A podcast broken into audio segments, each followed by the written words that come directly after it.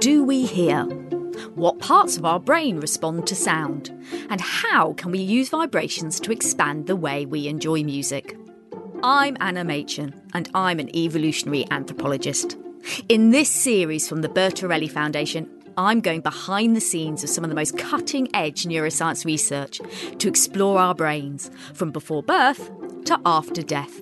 And this week, we're going on a sensory journey exploring the world of sound and how we hear it. The receptor cells in the inner ear are really beautiful, at least to my eyes and those of us in the field. And then we started out thinking further how could we enhance that aspect of pleasure? And it was like a whole new richness and depth of sound. So that was amazing. This is how we're wired.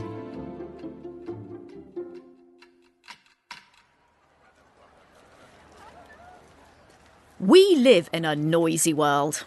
Ticking clocks, musical notes, honking cars, and whispered words. Our sense of hearing keeps us safe from dangers, helps us communicate with loved ones, and soothes us when we're stressed. Most of us with a sense of hearing won't remember a world without it. As we learnt in our first focus episode on language development, we start listening to the world around us when we're still in the womb. But what would it be like if you could remember the moment you heard clearly for the very first time? So these are our lockdown chickens that we got at the very beginning of the first lockdown, and they're going to try and escape. Hang on a sec. Um, and we called them Rusty and Violet. I'm Vita, and I'm an actor and dancer. When I was about eight weeks old, my mum realised that I was crying a lot and she couldn't lie me down. And it turned out that it was my ears and that I was getting infections and something called glue ear that a lot of children get, which is where your ear kind of fills up with like a goopy liquid and the fluid builds up behind your eardrum and then bursts because the pressure gets so much that it just bursts through. And I had this happen to me so many times that it, my eardrum just sort of were just gaping great big holes. so I didn't really have much eardrum left by the time I was a young child, I think. I'd go in for hearing tests all the time and they play you little tones and I'd quite quickly not be able to hear the tones that they were playing. And and I think when you're deaf, you don't realise how much you're missing. It would be things like whispers or like little jokes that people would share in the playground, and I'd often miss things, and everyone would burst out laughing, and I'd be left behind. It'd be like, "What? What? what just happened? What, what did I miss?" And then I had some softly spoken teachers who were very difficult to hear, and then low tones. I found it very hard to hear my dad, who had a low voice, and then it's easy to slip into thinking, "Oh, are they talking about me?" or what are they saying? Is it something nasty or or whatever? And so I do think there was an element of that that it's harder to be confident when you're not sure exactly what's going on in the world. I guess it got to a point where I got sick of missing out. and somebody, one of the people at the hospital, finally persuaded me that hearing aids might actually be a good way to go because then maybe I'd hear more. because before that, I kind of thought they weren't cool, I was going to stand out. But actually, it was the best thing I could have done because suddenly it was like a talking point. I'd wear my aids and I'd see somebody looking at them, and I'd, then I'd say, okay, yeah, like, yes, I have a hearing impairment. So I was able to bring it up more easily and let people know that that was the case. But also, just in terms of my actual hearing, oh, it was amazing. You know, I suddenly could hear all sorts of sounds that I couldn't before, that I wasn't even aware of. So things like the clock ticking in the classroom or Uh, like I always say this on naughty boys with like rulers banging on the table and stuff. And so, you know, you get a lot of unnecessary sound. And when you first get hearing aids, you suddenly get this pool of extra sound that you didn't have before. And your brain hasn't yet learned to filter out the unnecessary sounds, so it's overwhelming. You just have this like barrage of extra noise, and it was really tiring both before aids and after aids. because before aids, you're just constantly trying to hear people. So you're constantly either lip reading or watching or trying to guess if they've asked you a question or whether it's okay, you just don't have to say anything. You know, all those kind of awkward moments that you just can take for granted when you can hear everything. I can remember my own father complaining about the overstimulation of sound when he got his hearing aids for the very first time, even though, overall, they were a massive benefit to him. But for Vita, hearing aids weren't the end of her journey with her hearing, as we'll hear later on in the episode.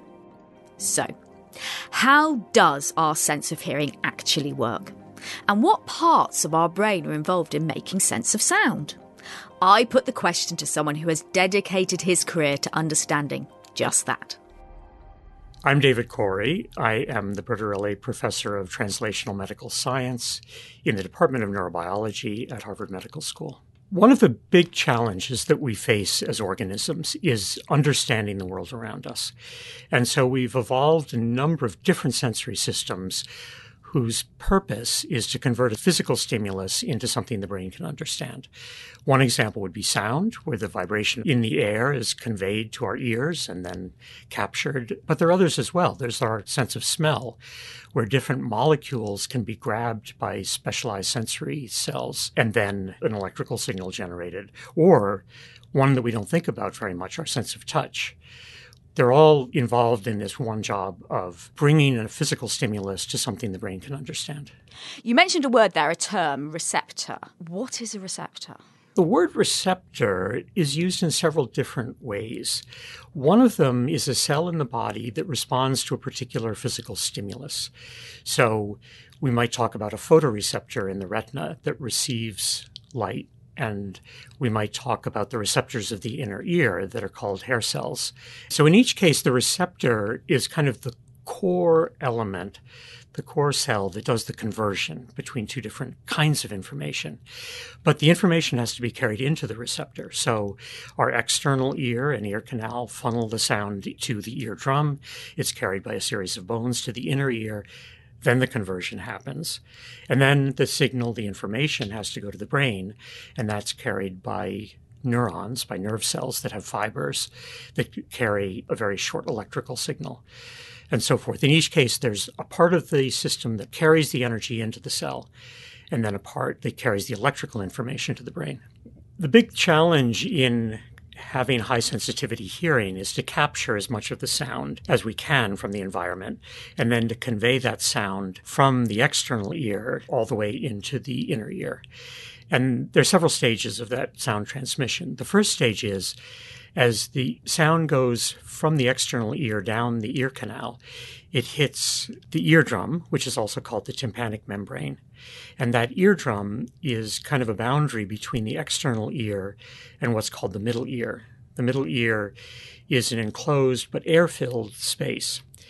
Inside the middle ear are three tiny bones, the smallest bones in your body, that are called the auditory ossicles. So, how does that all work? The vibration of sound causes the eardrum to vibrate. The eardrum, in turn, is connected to the first one of these little bones. So that bone vibrates, that pushes on the next bone, that pushes on the next bone, and that finally pushes on the fluid in the inner ear, in the cochlea. So the eardrum is essential in the first step of the mechanical coupling of sound into the inner ear. What's astonishing about hearing is it's just such an incredibly mechanical process, actually, isn't it? It's very mechanical, and that's what I love about it. Yeah. I mean, I'm, I'm a very mechanical kind of person. it's a good fit. Excellent. You mentioned the receptor cells. What do they look like? The receptor cells in the inner ear are really beautiful, at least to my eyes and those of us in the field. They're called hair cells because they have little tuft of cilia coming out of the top. So the cilia are not hairs. They look a little bit like hairs. The early anatomists saw them and then gave them the name hair cell because of this. But the structure of these little cilia is completely unlike the structure of a hair. The interesting thing is that as sound comes in through the external ear, through the middle ear, and finally into the fluid of the inner ear, it causes a tiny vibration so that this bundle of cilia moves back and forth with every cycle of sound. The actual movement is extraordinarily small. It's a few millionths of a millimeter, and that's something that the cell can respond to. How the cell responds to it is one of the most interesting things. And that is that if you look with an extremely powerful microscope, an electron microscope, you can see that between each one of these cilia is a very, very fine protein filament. So that as the cilia move one way, the filaments get stretched, and when the cilia move the other way, they get relaxed. David explained this incredible mechanism where the tiny cilia are attached to tiny holes, like pores, in the cell membrane called ion channels. When the cilia move in response to sound, that pulls directly on the pore, causing it to open up. And it's the opening up of these little pores in the cell membrane that creates an electrical signal. But how does that work?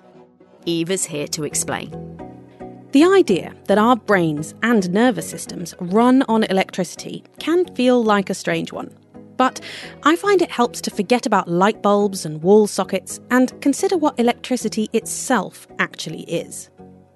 Everything we know is made of atoms, and atoms themselves are made of even smaller particles, which can be positively, negatively, or just not charged. Electricity is just the flow or transfer of charged particles. In our phones or TVs, it's specifically the flow of the negatively charged particles, called electrons, that is giving them power. But in our brains and nerve cells, the electricity is generated slightly differently.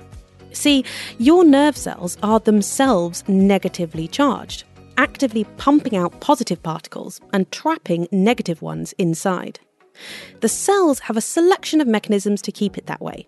It's kind of like temperature. You can keep the inside of your house a different temperature from outside by keeping the doors and windows shut and pumping out hot air using air conditioning. But if you open up the doors on a hot summer day and let in a lot of hot air, you change the temperature of your house. For nerve cells, if they open up some of their doors, or ion channels, they can let in a gush of positive particles, causing the cell itself to become positive. This can create a stampede of positivity throughout the cell, and often causes the cell to tell its connected neighbours to become positive as well, setting off a chain reaction that creates a hive of activity in the brain. Positive particles will then flow out of the cell, resetting it to its negative state. And this whole process can happen at the scale of milliseconds and is going on in your brain and nervous system literally all the time.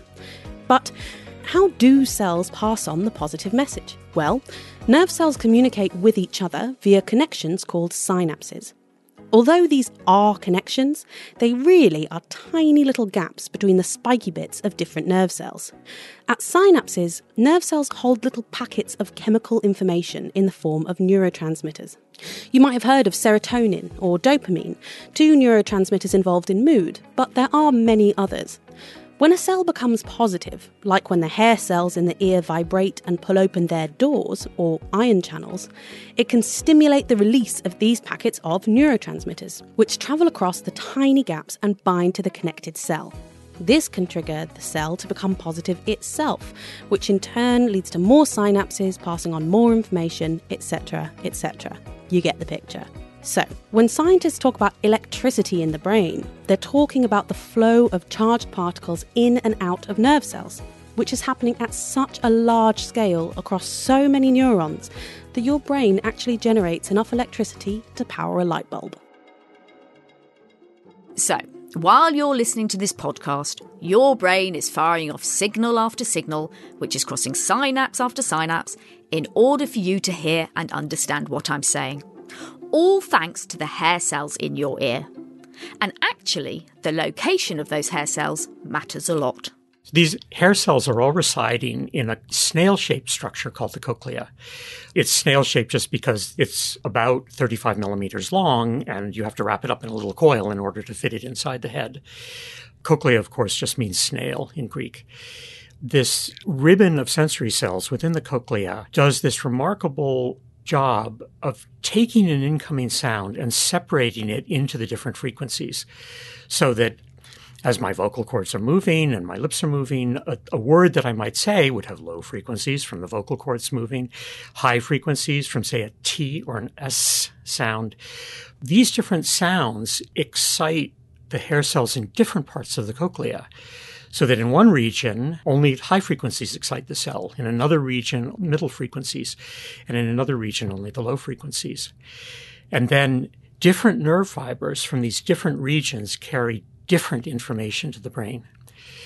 So each nerve fiber is not just telling us that a sound is occurring, but it's telling us what the frequency of that sound is. And where in our brain then do we process sound? Different parts of the brain process different sensory information. So, the back of the brain, for instance, processes visual information, but the part that's sensitive to auditory stimuli is called the temporal lobe. So, if you were to feel the part of your skull roughly between your ear and your eye, and then move up just a little bit, right under there would be the temporal lobe. And that is the auditory part of the brain. Bearing in mind how incredibly complex the human brain is, it's pretty astonishing that we can still point to one bit of it and say, that's the bit that helps you hear. And it's certainly the case for me. At home with my three dogs, two children, one husband, and many guinea pigs and rabbits, I'm used to being surrounded by sound, often coming from varying directions around the house. So, how do our brains understand where different sounds are coming from? One of the wonderful things for the auditory system is that we have two ears. And any sound in the environment is reaching both of those ears, but maybe reaching the two ears a little bit differently. So that, for instance, if a sound is coming from my right side, for instance, it's reaching the right ear less than a thousandth of a second before it reaches the left ear. But the brain is so good at detecting timing differences in the auditory system, the brain can say, well, that sound came to the right ear first. It must be a sound over to my right. Also, the sound is going to be a little bit louder in my right ear than in my left ear. So, by comparing the signals between the two ears, the brain does a very good job of distinguishing where a sound is coming from. Because I can tell where a sound is coming from, I can infer what the sound source is. Say, at a dinner party, I can tell that sound is coming from the person across from me at the table and not somebody down at the other end of the table. The brain then uses that information to shut down the signals coming from other places, the part that you're not interested in, and to kind of allow to filter through only the sounds that are coming from the person or object of interest. And that is hugely useful in helping us understand complex sounds in a crowded room with a lot of sound source. If you lose hearing in one ear, you can't do that localization. All the sounds tend to merge together, and it's much more difficult to be able to listen to just one sound out of a complex auditory background. Along with only having hearing in one ear, another thing that can make localizing sound and space more difficult is the use of hearing aids. I know from my dad's experience of wearing hearing aids in a crowded room that it can be really tricky to discern one conversation from another. For him, it meant a little bit of extra learning. And for Vita, who we heard from earlier, although the hearing aids changed her hearing and her life for the better, they didn't stop the onslaught of ear infections that she was vulnerable to. I studied dance at Middlesex University, and in my third year, I got really bad ear infections, just back to back, like dribbling ear. I'd have to miss a lot of classes, or I'd just go in and like keep wiping my ears. And I was tired all the time. I was really run down by all these infections. And so I went to see a lady in Oxford. And she helped microsuction my ears. And she said, Why don't you see this incredible surgeon, Mr. Bottrill? So I said, Okay, fine. I'm kind of sick of it by now. And Mr. Bottrill persuaded me to have the myringoplasty surgery. He said that basically they recreate your eardrum by taking a little bit of skin or kind of cartilage or something from the front of your ear and possibly just behind your ear. And then they sort of actually just make that into a little eardrum, which is kind of like the size of maybe a very small fingernail. And then they kind of scratch around where your eardrum should be to kind of scar the area a bit and roughen it up. And then they just lay the eardrum on and hope that your body will accept the tissue and that it will heal in place. And then that's kind of like a new eardrum. They fill your ear full of packing to keep it safe and protected whilst it's healing. Then, when they took it out after a couple of weeks, it was insane. I mean, it was partly because it had been blocked up for weeks, but also I suddenly had hearing. I suddenly could hear things that I hadn't ever heard before with my own ears. And so it was things like birdsong and things like traffic in the street, fridges humming. So a lot of like ambient sounds that I hadn't heard before. And then also things like I felt like everyone was shouting. it was obviously just relative, and my brain obviously needed to just adjust to it. But I kept saying, going around saying to everyone, "Shh, shh, that, that you're so loud. Why are you being so loud?" you know, because I suddenly had this improved hearing. I was listening to music tracks that I'd heard all my life, and then I was saying to people, "Hang on, is this a different version? Have they added something. What's going on? Because I've always heard this track, and wait a sec, I can hear the bass. so I could suddenly hear layers of music and like textures within the music, like the bass line and things that I'd never heard before, in the same music that I'd been listening to all my life. And it was like a whole new richness and depth of sound to these tracks that I'd always listened to. And so that was amazing because it was like the world just got brighter and more like technicolor. And I've always had a very strong sense of rhythm. I, I love rhythm. I love percussion, and I think it's something that you feel more than you necessarily just hear. I think you feel it in your bones. It's astonishing that modern science has reached a point that we can give somebody a perfect working eardrum. And like Vita said, that feeling of how music is often more than just something we hear, but something we feel, is something that gave a couple of scientists an idea. What if you could expand your experience of music from just listening with your ears to listening with your whole body? Sound is just vibrations after all, and our bodies can feel the vibration of music sometimes too. That's what scientists in Geneva and Freiburg have been working on, focusing on helping deaf people get more pleasure out of music. We headed over to Switzerland to learn all about it. My name is Mario Prsa. I'm currently assistant professor in the Department of Neuroscience in the University of Freiburg. We are trying to fundamentally understand how we use touch, so how we use receptors in our skin to perceive uh, vibrations. So, we did some initial studies where we discovered uh, how these tactile vibrations are represented in the brain. And what we discovered is the actual code, how these tactile vibrations are represented by neurons in the brain, is very close to how neurons represent sound, which are also vibrations. They're not tactile vibrations, they're airborne vibrations. And by finding out these parallels, well, we asked, well, perhaps this tactile channel can actually be used to communicate with individuals that cannot hear well, that are deaf.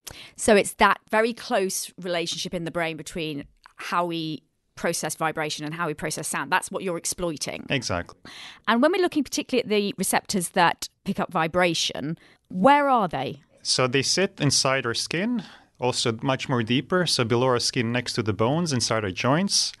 And very, what's very interesting, we have receptors, mechanoreceptors, which are specialized to transmit or to sense vibrations. Yeah, so these are one of the largest receptors. We can actually, uh, I don't um, recommend you do this, but if you actually open up the skin in your fingertip, you can actually see them with a magnifying glass. And why have we evolved to be so incredibly sensitive to vibration? What's the advantage of being able to pick up this particular sense? Yes, that's a very difficult question. We don't know why. There's many possibilities why we have this very specific, very specialized sense of vibrations. So if you look at very simple organisms, so one, one explanation that I can provide, for example, insects, they're known to use vibrations to communicate with one another. They do not communicate vocally, they communicate by transmitting vibrations through substrates, for example, tree branches, leaves, and so on. And if you look at certain organisms like the fruit fly, they have a, the Johnston organ, which it actually use to perceive both sound and touch. So, for example, to pick up sound and to pick up wind, the direction of the wind, for example. And there's the idea that actually vocal communication that we use, that the communications through vibrations is actually an evolutionary precursor to vocal communications. This is one idea. It's a hypothesis that might also explain why we find these very close parallels between these two systems. So, vibration, the sense of vibration in a way came before the sense of hearing? Exactly. It's mostly insects, but there are some some mammalian uh, species. For example, um, uh, naked mole rats. So they're known to vibrate their tunnels. So they live uh, in these subterranean tunnels. They're known to bang their heads against the, the wall of these tunnels. Okay. And this is how they communicate with with conspecifics. Wow, that's amazing. In terms of the vibrations, what range of vibration can we feel? Right. So the human hand or the human tactile system can feel vibrations in the range from 10 hertz, so very low frequency vibrations, all the way up to 1 kilohertz or 1000 hertz. So, if you would, for example, put your hand on a loudspeaker that plays music, you would not hear the whole range of frequencies because our auditory system, our ears, can hear up to 20,000 hertz. And our tactile system, as I said, is only sensitive up to approximately 1000 hertz. So if you would put your hand on a loudspeaker, you would hear the very low frequency, sort of the bass of the, of the music. In case you were wondering, as I was, 20,000 hertz sounds like this. Can you hear it? I definitely can't, but I'm not panicking quite yet because 20,000 hertz is very much at the top of the human capability. And a thousand hertz sounds something like this. And as Mario said, our ears can hear a wider range of sound vibrations than our skin can sense tactile physical vibrations. Essentially, our skin can't feel the higher frequency, very fast vibrations in the same way our ears can. Which makes sense when you think about how thin the eardrum is in comparison to our skin. Like how a violin string can vibrate very quickly in comparison to a thick rope. Despite that difference, the similarities in how our brains process both sound and tactile vibrations meant that the team wanted to see if there was a way of hijacking the system to expand the way music can be enjoyed, particularly for deaf people. Although, as often happens in science, that's not necessarily how they expected the research to go. My name is Daniel Huber. I'm an associate professor here at the University of Geneva. Once we started on the vibration system, a recurrent question that always came up after every presentation is well, well, what do we need vibrations for? And so we thought maybe we have to talk to groups which have thought about this longer than we have. And so the first group we talked to were the deaf community. And we expected them to tell us that they would sense danger with their sense of vibration and so on. But that wasn't at all the case. They basically all said we use this for mostly for pleasure during concerts or the cinema. And that's where it matters to us.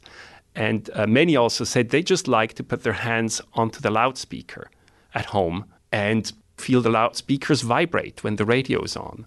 And then we started out thinking further how could we enhance that aspect of pleasure? Because we already knew at that time that the frequency range in humans was very, very limited to the frequency range in music. And so we know they miss a big chunk of the musical experience. And so that's where why the idea basically emerged. Can we converge some aspects of music into the frequency range that is actually perceptible to our sense of vibration. So, if we think about translating music into vibrations, what sort of device would somebody have to enable them to feel those vibrations? So, we first designed a chair. and in parallel, one of our deaf participants, she designed a bench herself in our garage. So that's where we started. And then started digging a bit deeper which areas are actually most sensitive to vibrations. And very quickly we we noticed that sitting on a vibrating source is not the most comfortable thing to do. And it's also not the most sensitive area. And then we tested out different areas. And first of all, obviously, the hands are by far the most sensitive. And afterwards, the rest of the body is sort of relatively equally in the insensitivity. And so all of a sudden that we realized sitting is not the right thing. And then the alternative was to lie on the bench that this uh, particular subject brought into the lab.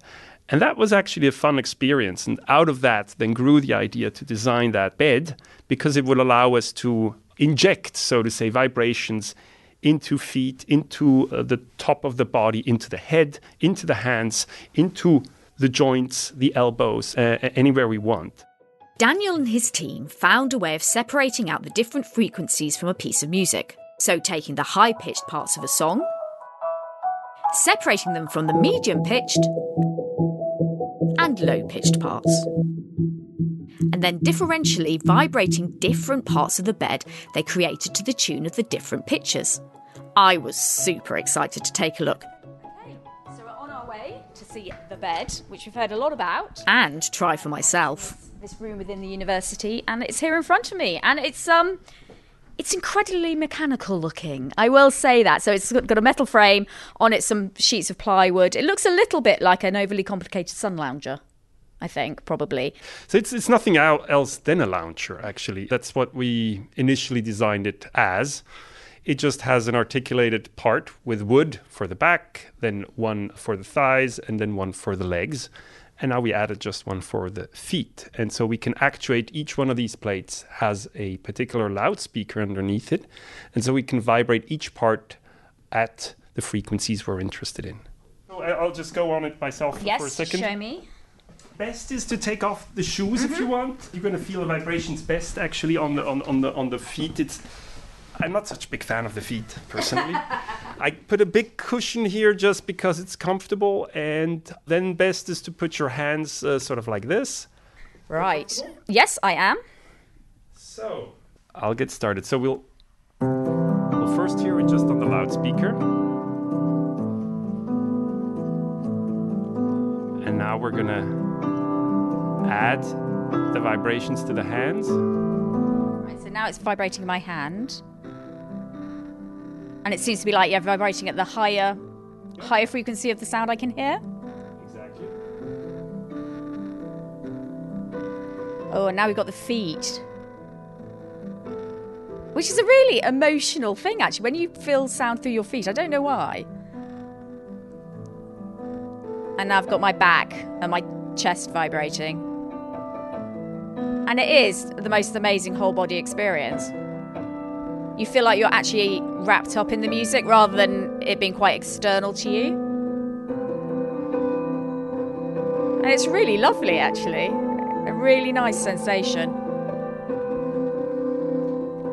All right, now we're just gonna take away one after the other. So first we're gonna take away the body. Okay. It's weird, it's like a sense of loss. Yeah. And finally the hands. It's really like, now it's just quite an empty experience. I mean, I'm aware of the music playing, but it's not the same fully encompassing sensation at all. And it feels a little bit empty, I think. Being on the bed was an amazing and certainly unique experience. It was wonderful to lie down and feel myself in the embracing warmth of a piece of music. And as Daniel mentioned, they've been creating this bed with participation from the deaf community, who are giving them feedback on what feels good and what needs some tweaking. They hope that one day this research could lead to a portable device that deaf people could take with them to the cinema or to a concert, so they could experience the power of vibrations whenever they wish. I loved hearing about how we hear, how something so incredibly mechanical is turned into electricity, which in turn becomes something so meaningful to us. And that's just one of our senses. We'll be exploring taste, touch, smell, and others later on in the series. And that's it for this week.